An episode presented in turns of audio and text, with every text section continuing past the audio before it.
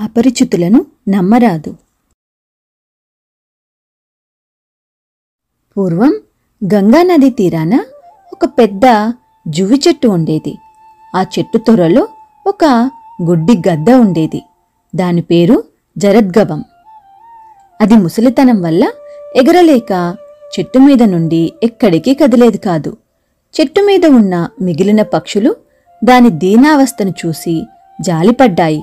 తాము రోజూ పిల్లల కొరకు సంపాదించి తెచ్చుకున్న ఆహారంలో కొంచెం ఆ గుడ్డి గద్దకు కూడా పెడుతూ ఉండేవి. మేము రోజంతా ఆహారం కోసం కష్టపడి తిరుగుతూ చీకటి పడ్డాక గూటికి వస్తున్నాం. ఆహారం కోసం పిల్లలను వదిలి వెళ్ళాల్సి వస్తుంది. మా పిల్లలకు నువ్వే దిక్కు. వాటిని జాగ్రత్తగా కాపాడు అని పక్షులు ముసలి గద్దకు చెప్పాయి. రోజూ పిల్లలతో పాటు గద్దకు కూడా ఆహారాన్ని తెచ్చి ఇచ్చేవి.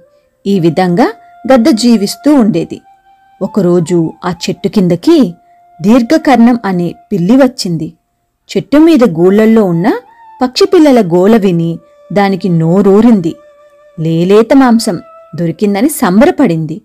మెల్లమెల్లగా అడుగులు వేసుకుంటూ చెట్టు ఎక్కసాగింది. అలా ఎక్కుతున్న పిల్లిని చూసి పక్షి పిల్లలు భయంతో అరిచాయి.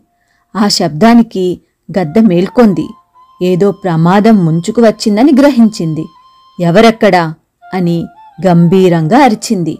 ఆ అరుపుకి పిల్లి భయపడిపోయింది. వణికిపోయింది గుండె జారినంత పని అయింది చెట్టెక్కినప్పుడు పిల్లి పక్షి పిల్లలను తినాలన్న ధ్యాసలో గద్దను గమనించలేదు. గద్ద దగ్గరగానే ఉంది.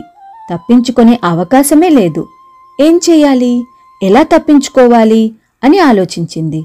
ఏవో మాయమాటలు చెప్పి గద్దను నమ్మించి ప్రాణాలు కాపాడుకోవాలనుకుంది.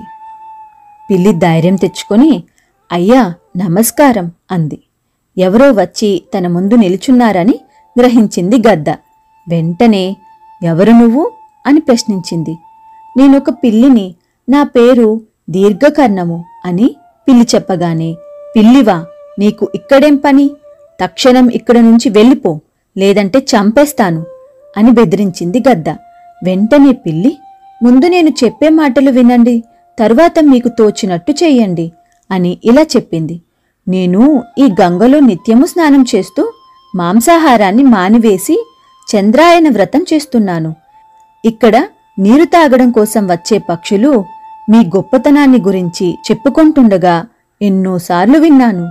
ధర్మశాస్త్రాలను వేద వేదాంగాలను అధ్యయనం చేశారని మీ దర్శనం చేసుకుంటే నా పాపాలు పోతాయని కుతూహలంతో ఇక్కడికి వచ్చాను.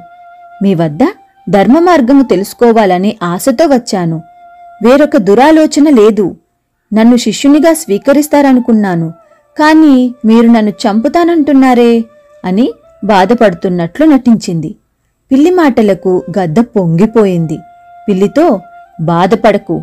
అసలు సంగతి ఏమిటంటే ఈ చెట్టు మీద అనేక పక్షిగూళ్ళు ఉన్నాయి. పక్షి పిల్లలంటే పిల్లులకు ఇష్టం కదా? అందుకే వచ్చావేమో అని అనుమానించాను అంది. ఆ మాటలు విని రామరామ! ఎంత మాట? పిల్లిగా పుట్టటమే మహాపాపం అనుకుంటుంటే పక్షి పిల్లను తినడం కూడానా?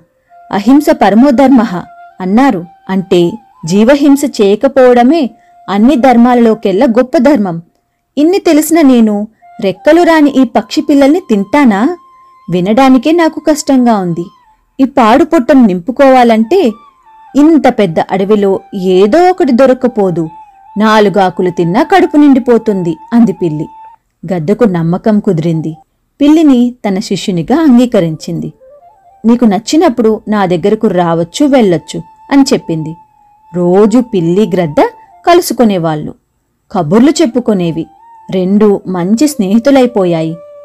పక్షులు ఆహారం కోసం వెళ్ళిన సమయంలో పిల్లి చెట్టెక్కి ప్రతిరోజు కొన్ని పక్షి పిల్లల్ని గొంతు కొరికి చంపి తిని ఈకలు ఎముకలు గద్ద తొరలో వేసేది. కొన్ని రోజులకు పిల్లలు మాయమవుతున్నాయన్న సంగతి పక్షులు గమనించాయి. రెక్కలొచ్చి పిల్లలు ఎగిరిపోవడం లేదు. గూటిలో నుండి కింద పడే అవకాశమే లేదు. మరెలా మాయమవుతున్నాయో అంతు చిక్కలేదు. పక్షులు పిల్లల కోసం వెతకడం ప్రారంభించాయి.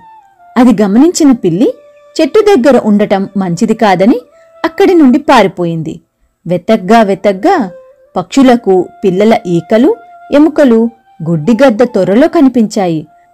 గద్దె తమ పిల్లలను చంపి తినేసిందని భావించాయి. ముసలిదానివని నీపై జాలి చూపి ఆహారం పెడితే ఇదా ఫలితం అని కోపం తెచ్చుకున్నాయి. మూకుమ్ముడిగా గద్దపై దాడి చేశాయి. ఏం జరిగిందో గద్దకు అర్థం కాలేదు. పారిపోవడానికి అవకాశం లేదు. ముసలిది కావడంతో కనీసం ప్రతిఘటించలేకపోయింది. పక్షులు ముక్కులతో పొడిచి పొడిచి హింసించి చంపేశాయి. ముందు వెనుక తెలుసుకోకుండా దుష్టులతో సహవాసం చేయకూడదు. పరిచయం లేని పిల్లితో స్నేహం చేయడం వల్ల గద్ద ప్రాణాలు పోగొట్టుకుంది. మనకు తెలియని వారితో స్నేహం చేయకూడదని అపరిచిత వ్యక్తులను నమ్మకూడదని ఈ కథ వలన తెలుస్తుంది.